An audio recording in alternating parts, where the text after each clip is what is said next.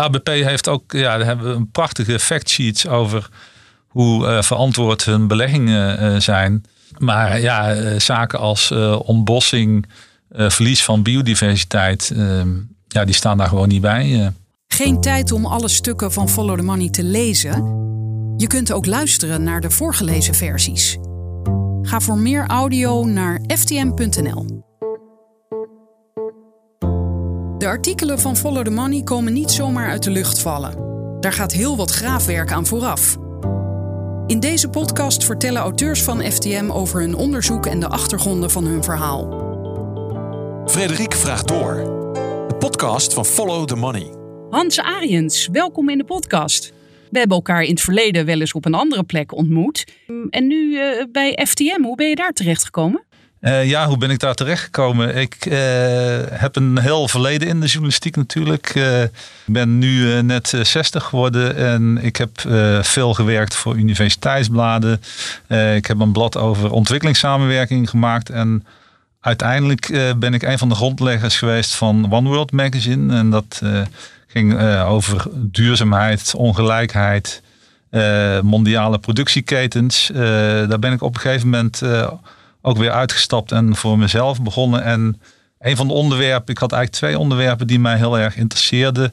Uh, de energietransitie en uh, de verduurzaming van ons voedselsysteem. Omdat dat twee grote vraagstukken van deze tijd uh, zijn.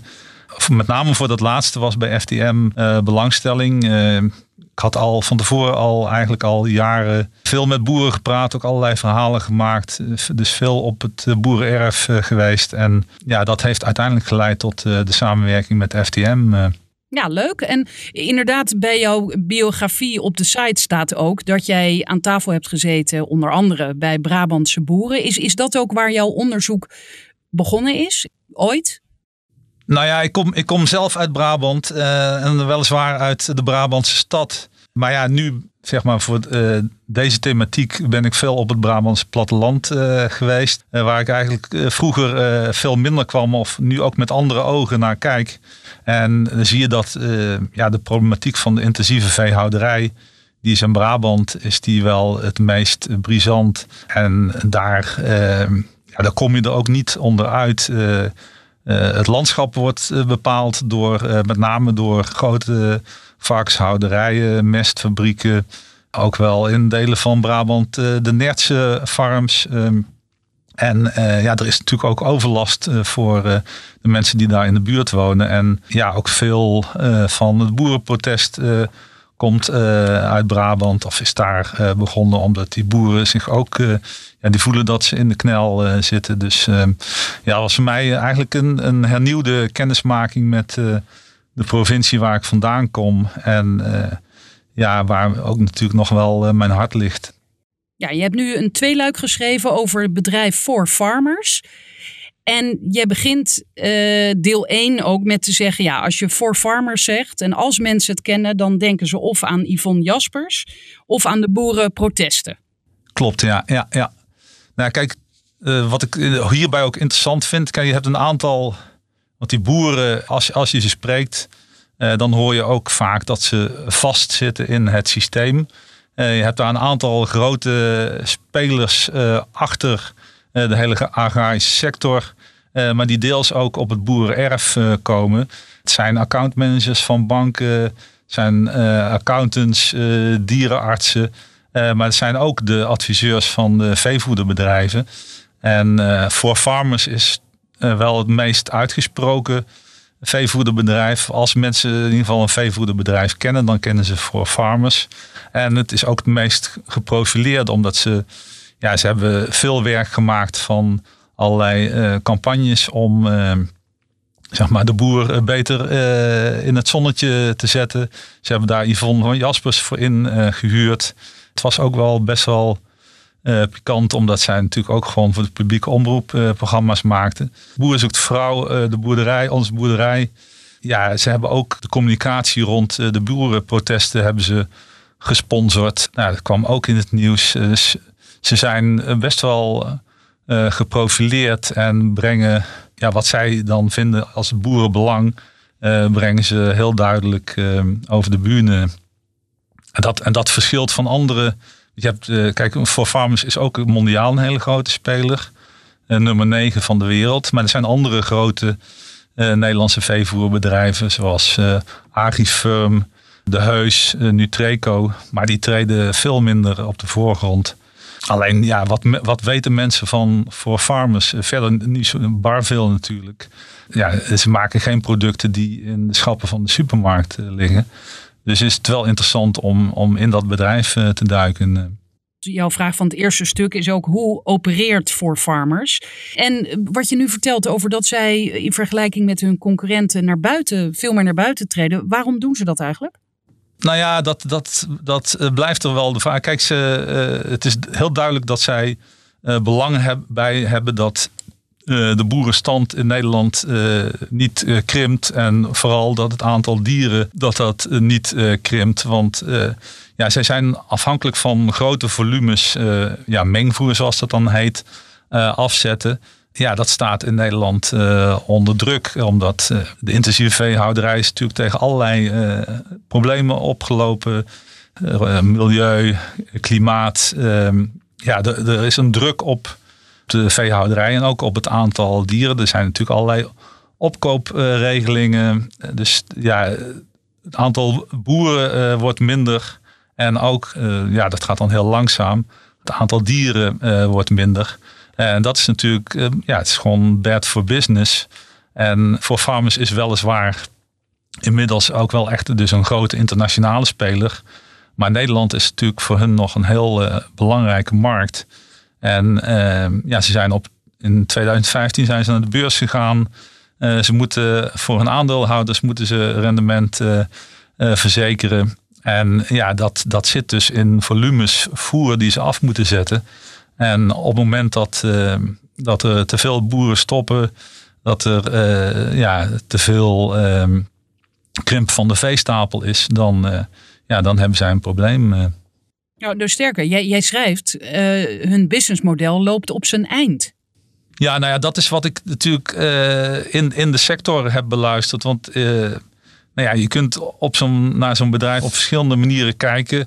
er zijn ja, best veel kritische NGO's die kijken ook met name naar de impact die zo'n bedrijf buiten Nederland heeft. Dus waar ze hun grondstoffen vandaan halen. Maar ja, er wordt natuurlijk ook binnen die sector wordt er natuurlijk ja, toch ook wel met argusogen naar voor farmers uh, gekeken.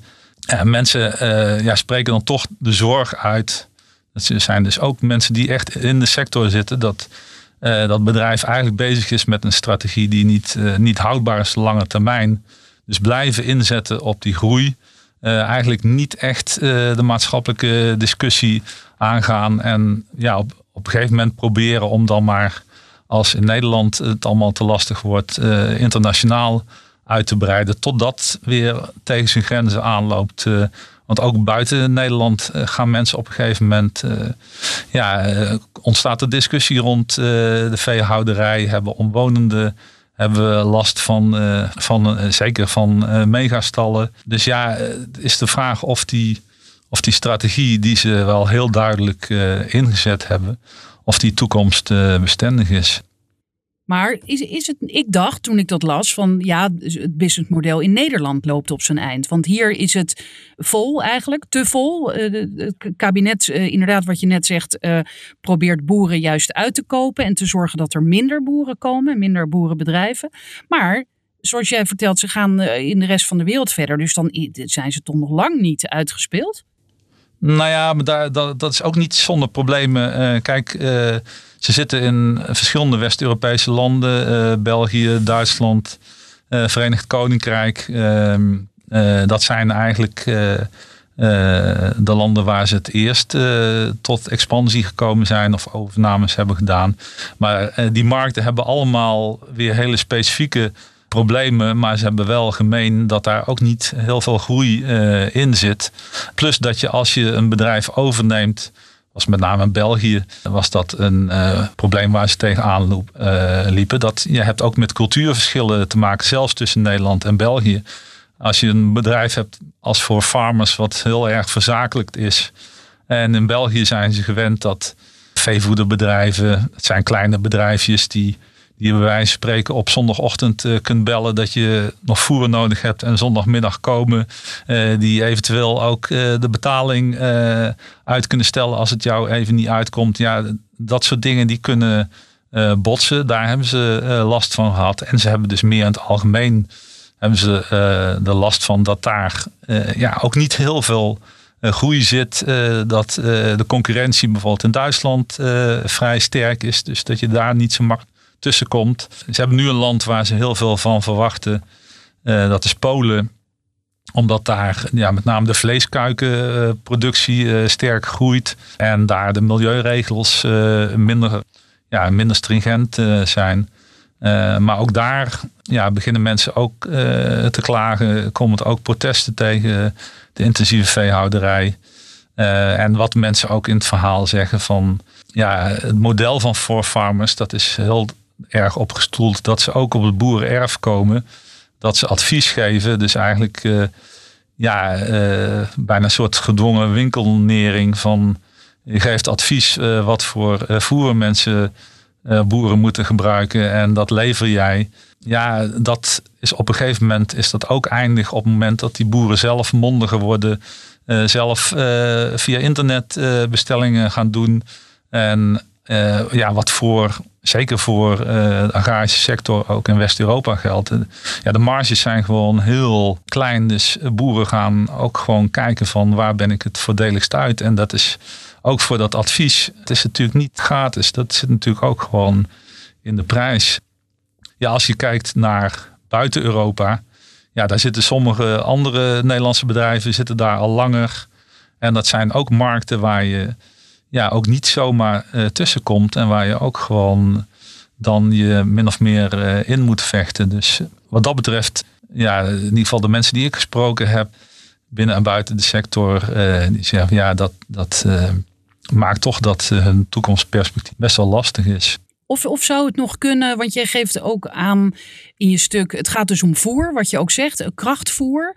Waardoor bijvoorbeeld koeien nu, wat is het, 9000 kilo melk geven. En dat wordt dan in kilo's uitgedrukt eh, door het vetgehalte. En dat was, was jaren geleden uh, nou, minder dan de helft, geloof ik. Nou ja, het, eh, is zelfs sinds het begin van vorige eeuw is het verviervoudigd zo ongeveer. Ja, en, en, dat komt dan door dat krachtvoer. Kan, het, het, zou misschien ook kunnen dat er nog weer beter voer, of beter in ieder geval voer wordt uitgevonden, waarmee koeien nog meer melk gaan geven, zodat er niet per se meer koeien bij moeten, maar dat nou ja, dat je uh, aan je de koeien die je nu hebt, dat je daar meer uit kunt halen. Ja, ja. nou ja, dat is, dat is uh, zeker de strategie die voor farmers nu hanteert. dus ja, meer innovatie, betere data.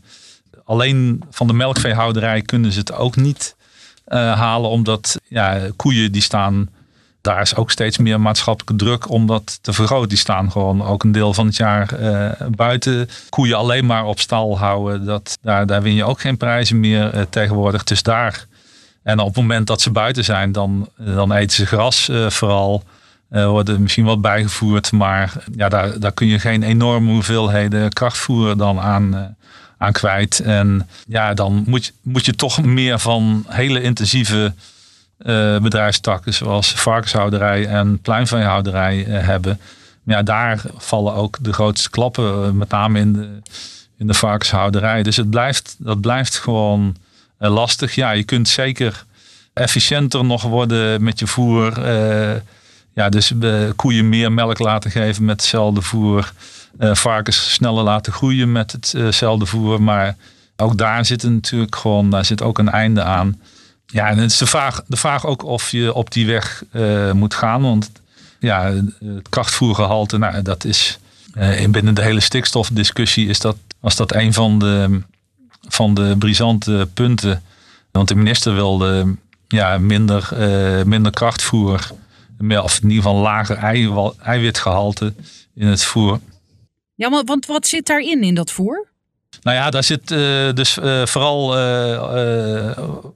om het eiwitgehalte, de groei uh, en, melkgift te bevorderen, zit daar uh, soja met name in. een hogere eiwitgehalte zorgt ook weer voor een hogere uh, stikstofuitstoot en of een hoger ammoniakgehalte. ja, dat, dat heeft ja, toch ook tot de stikstofproblemen geleid. Ja, en over problemen gesproken, jouw, jouw tweede stuk sluit hier uiteraard op aan. Want dat gaat over waar die soja wordt verbouwd. en dat is natuurlijk niet in Nederland, maar dat is onder andere in Brazilië. Ja, er wordt steeds meer uh, soja uit Brazilië geïmporteerd. Dat komt omdat daar steeds meer grond ook geschikt wordt gemaakt voor sojateelt. En dat gebeurt met name in hele kwetsbare gebieden. deels in de Amazone, hoewel daar wel internationaal afspraken over zijn gemaakt. Maar in steeds sterkere mate in een gebied dat heet de Cerrado. Dat is een savannegebied, staat bekend als het meest biodiverse gebied ter wereld. Uh, waar ja, een enorme eh, rijkdom heerst, ook aan flora en fauna.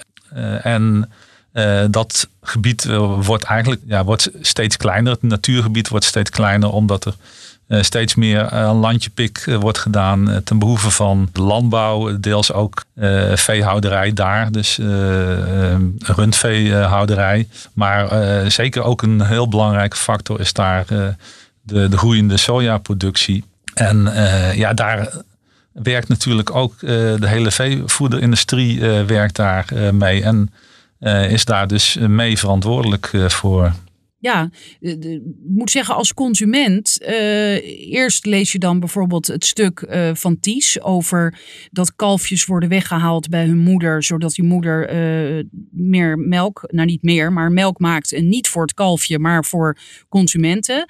Nou, toen dacht, toen dacht ik misschien dan meer soja eten, maar als ik dan dit hoor, denk ik, kan ik nog wel soja eten? Nou eet ik geen veevoer natuurlijk. Uh, ja, dat, dat kan. um, nou, kijk, de soja voor menselijke consumptie, uh, die komt eigenlijk vooral uh, vanuit de VS. En is ook een heel klein gedeelte van de totale sojaproductie, verreweg het meeste. en, en is ook over het algemeen heel goed gecertificeerd of de, ja, dat het uh, dat de productie uh, dat die zo min mogelijk schade aan het milieu aanbrengt. Daar zit veel meer druk nog op van de supermarkten. Maar de, verreweg de meeste soja is, eh, wordt verwerkt in veevoer. Ja, daar is nog een hele lange weg af te leggen voordat je kunt zeggen dat er van verantwoorde soja sprake is. Ja, en, en hoe, wat zegt voor farmers daar eigenlijk over? Over die situatie in Brazilië, dat er steeds meer biodiversiteit verdwijnt voor het verbouwen van soja? Nou ja, zij, van de ene kant erkennen ze dus dat hun productie een grote impact, klimaat- en milieu-impact heeft uh, op het boerenerf. En wat betreft uh, de hele grondstoffen, de hele keten, uh, waar je grondstoffen vandaan haalt. Zij zeggen van ja, maar uh, wij leveren 100% ontbossingsvrije soja leveren wij voor de Nederlandse markt. Oh, bestaat dat? Ontbossingsvrije soja? Ja, dus da, dan, er is een systeem. Dat, heet, dat gaat uit van de Roundtable on Responsible Soy. En daar kun je credits kopen, zoals het dan heet. Die gaan, eh, dat is een meerprijs die je betaalt en die gaat naar, gaat naar boeren die eh, op een verantwoorde manier soja produceren en waar dus geen ontbossing voor plaatsgevonden heeft. Maar dat is dus goed. Dat is op zich uh, is dat goed. Alleen ja, wat de, met name de, de critici zeggen is, nou ja, daar heb je nog geen zekerheid dat de soja die jij koopt, dat die, uh, dat die ontbossingsvrij is. Dus je kunt eigenlijk die claim niet maken. Omdat je, ja, je betaalt boeren die het beter doen. Maar de soja die jij in je handen krijgt, uh, die kan nog steeds, daar kan nog steeds uh, ontbossing achter zitten. Omdat die hele keten heel weinig transparant is. En dat er ook veel ja, boeven in, zo te zeggen, in actief zijn. Uh, dus je, hebt, je kunt die claim uh, niet maken. Uh, daarnaast zeggen ze van ja, dit geldt voor de Nederlandse markt. is eigenlijk min of meer afgedwongen door de supermarkten. Maar ehm, het geldt bijvoorbeeld niet voor vee- en zuivelproducten die in Nederland geproduceerd zijn, maar die voor de export bestemd zijn. En ja, er wordt natuurlijk vanuit Nederland, ja, we zijn niet voor niks, hebben we de status van tweede agrarische exporteur ter wereld. Er wordt, gaat gewoon heel veel naar het buitenland toe. En daar geldt dat niet voor. Daar. Gaat dit nu over soja voor consumenten of voor vee? Nee, voor dus die gebruikt is voor veevoer waarmee dus vlees uh, geproduceerd wordt en uh, zuivel. dat heet dan embedded soja. Embedded soja? Ja, ja, ja die, zit, die zit dan in het stukje vlees dat, jij, dat jij koopt. daar is natuurlijk een bepaalde hoeveelheid veevoer met soja erin is daar aan te pas gekomen. Dus dat is, dat is die embedded soja. Oké, er komt soja vanuit Brazilië naar Nederland. En Nederland is de vierde grootste afnemer ter wereld. China is de allergrootste. En dan komt die soja hier. En zoals je net al een beetje uitlegt, is als dat dan verwerkt wordt voor veevoer hier, is het gegarandeerd, tenminste, zo lijkt het, ontbossingsvrije soja. Mhm. Maar als het dan naar het buitenland wordt geëxporteerd weer, dan hoeft dat weer niet. Nou, als het, als het uh, veevoer die uh, voor consumptie leidt tot uh, vlees en uh, zuivel voor de Nederlandse markt. Ja, dan is het ontbossingsvrij volgens dat credit systeem. Maar als het dan naar het buitenland wordt geëxporteerd weer, dan hoeft dat weer niet. Nee, dan hoeft dat niet. En er zijn wel normen, ook van de, van de brancheorganisatie van veevoerbedrijven. maar die zijn veel minder strikt dan die van die roundtable. En een aantal van die standaarden, uh, zelfs de, de meeste, daar uh, mag wel ontbossing aan te pas uh, zijn gekomen, maar dan legale ontbossing. maar, ja, ja, maar ja, goed, je weet natuurlijk dat zeker onder het bewind van Bolsonaro, die heel weinig op heeft met de bescherming van natuur, maar vooral de boeren en de grote agrarische bedrijven hun gang wil laten gaan, dat ja, dan uh, legale ontbossing uh, kan nog steeds uh, op grote schaal plaatsvinden. Ja, heeft, heeft, weinig op met natuur. Ik moet opeens denken aan jaren geleden toen ik bij de lokale radio in Amsterdam een VVD-wethouder interviewde. Toen ging het over het verwijderen van bomen in een bepaald stadsdeel. En toen zei hij als argument, ja, die bomen die staan daar maar. Ik zei, ja, dat heb je vaker met bomen. zo, zo ziet Bolsonaro dat waarschijnlijk ook. Ja, inderdaad. Ja, ja. Nee, die, die, ziet toch, eh, die kijkt toch met begeerige ogen naar dat soort gebieden eh, eh, voor economische activiteit. En dat het ook een waarde heeft, een hele belangrijke waarde om die gebieden te beschermen. bijvoorbeeld om de klimaatdoelen van Brazilië te halen en om aan biodiversiteit wereldwijd bij te dragen. ja, dat zegt hem eigenlijk heel weinig maar goed, ik neem aan dat dit hele uh, ingewikkelde systeem eigenlijk, of dat alle concurrenten van For Farmers daar ook mee te maken hebben. Ja, ja, ja, ja. Nee, het is zeker niet zo dat For Farmers in zijn eentje nou ja, probeert uh, regels aan de laars te lappen of probeert om of alleen onder, onder grote druk naar die gecertificeerde soja streeft. Nee, dat, dat geldt voor de hele branche en Nederland is zelfs, uh, de Nederlandse bedrijven die zijn wat netter. Die kopen wat meer credits nog dan in andere landen is het allemaal nog veel uh, erger wat dat betreft. Van de andere kant is Nederland ook een grote speler op die veevoedermarkt. Dus uh, de verantwoordelijkheid is ook wel weer uh, veel groter. Ja, maar ik kan me wel voorstellen dat uh, bijvoorbeeld boeren of deze bedrijven zeggen: ja, zijn wij weer als Nederland het braafste jongetje van de klas aan het spelen? En, want het maakt veel te weinig impact als, als andere landen niet meedoen. dus op dit moment best veel druk om het verantwoorder te doen. de EU is nu bezig met een bossenwet. dat heeft, dat heeft het Europees Parlement om gevraagd. Waarbij productie waar biodiversiteit in het geding is, uh, waar uh, voor ontbost is. Uh, eigenlijk, en dat geldt dan niet alleen voor Brazilië, maar waarbij die productie verboden wordt. dus dan zit er echt een wettelijke stok achter de deur. dus het is niet zo dat ja, dat dan maar een beetje aan die bedrijven zelf is of ze het goed willen doen of beter willen doen. Er wordt natuurlijk beseft, uh, er is een, een wereldwijd klimaatprobleem, maar er is ook een wereldwijd biodiversiteitsprobleem. er wordt beseft dat en zeker gebieden als de Amazone en de Cerrado, die zijn echt van enorm belang voor. Het zijn toch kraamkamers van biodiversiteit. er wordt toch steeds meer beseft dat je daar heel voorzichtig mee om moet springen. En dat onze huidig, ons huidige voedselsysteem dat gewoon niet doet. En eh, hebben we het nog niet eens over ook een belangrijk punt gehad in je tweede stuk. Namelijk, eh, wie zijn dan die aandeelhouders sinds uh, voor farmers naar de beurs is gegaan? Dat is het Algemeen Burgerlijk Pensioenfonds, ABP. Ja, ja. Nou ja, goed. Ik heb ze natuurlijk toch daarover over bevraagd. omdat ik het toch wel wonderlijk vind. ja, ABP wordt keer op keer uitgeroepen tot het duurzaamste pensioenfonds. ze hebben prachtig beleid als het gaat om ja, ze willen klimaatneutraal worden met hun beleggingen, weliswaar in 2050. Maar ze willen eigenlijk alles wat met fossiel te maken heeft, willen ze afbouwen. Maar ja, ze zitten dan wel in zo'n bedrijf als voor farmers en toch met een, een significant uh, aandeel, 10%. Ja, wat een enorme klimaat- en biodiversiteitsimpact heeft. En ja, daar hebben ze dan geen beleid over. Of ja, zeggen dan, ja, wij horen van het bedrijf dat ze voortdurend met duurzaamheid bezig zijn. En, ze noemen het woord vaak. Ja, ja of dat dat, dat, dat een belangrijk aandachtspunt voor ze is.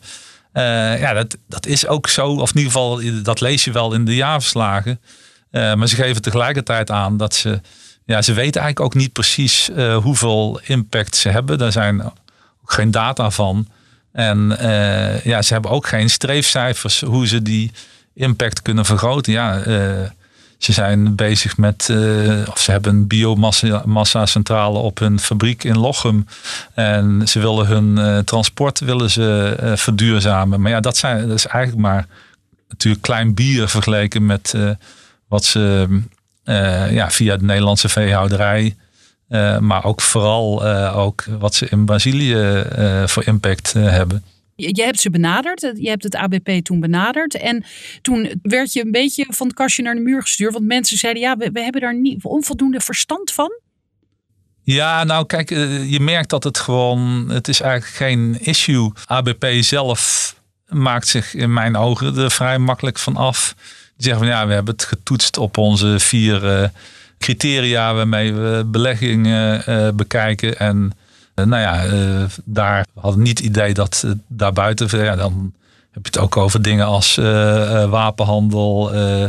voor hun is het geen omstreden onderwerp.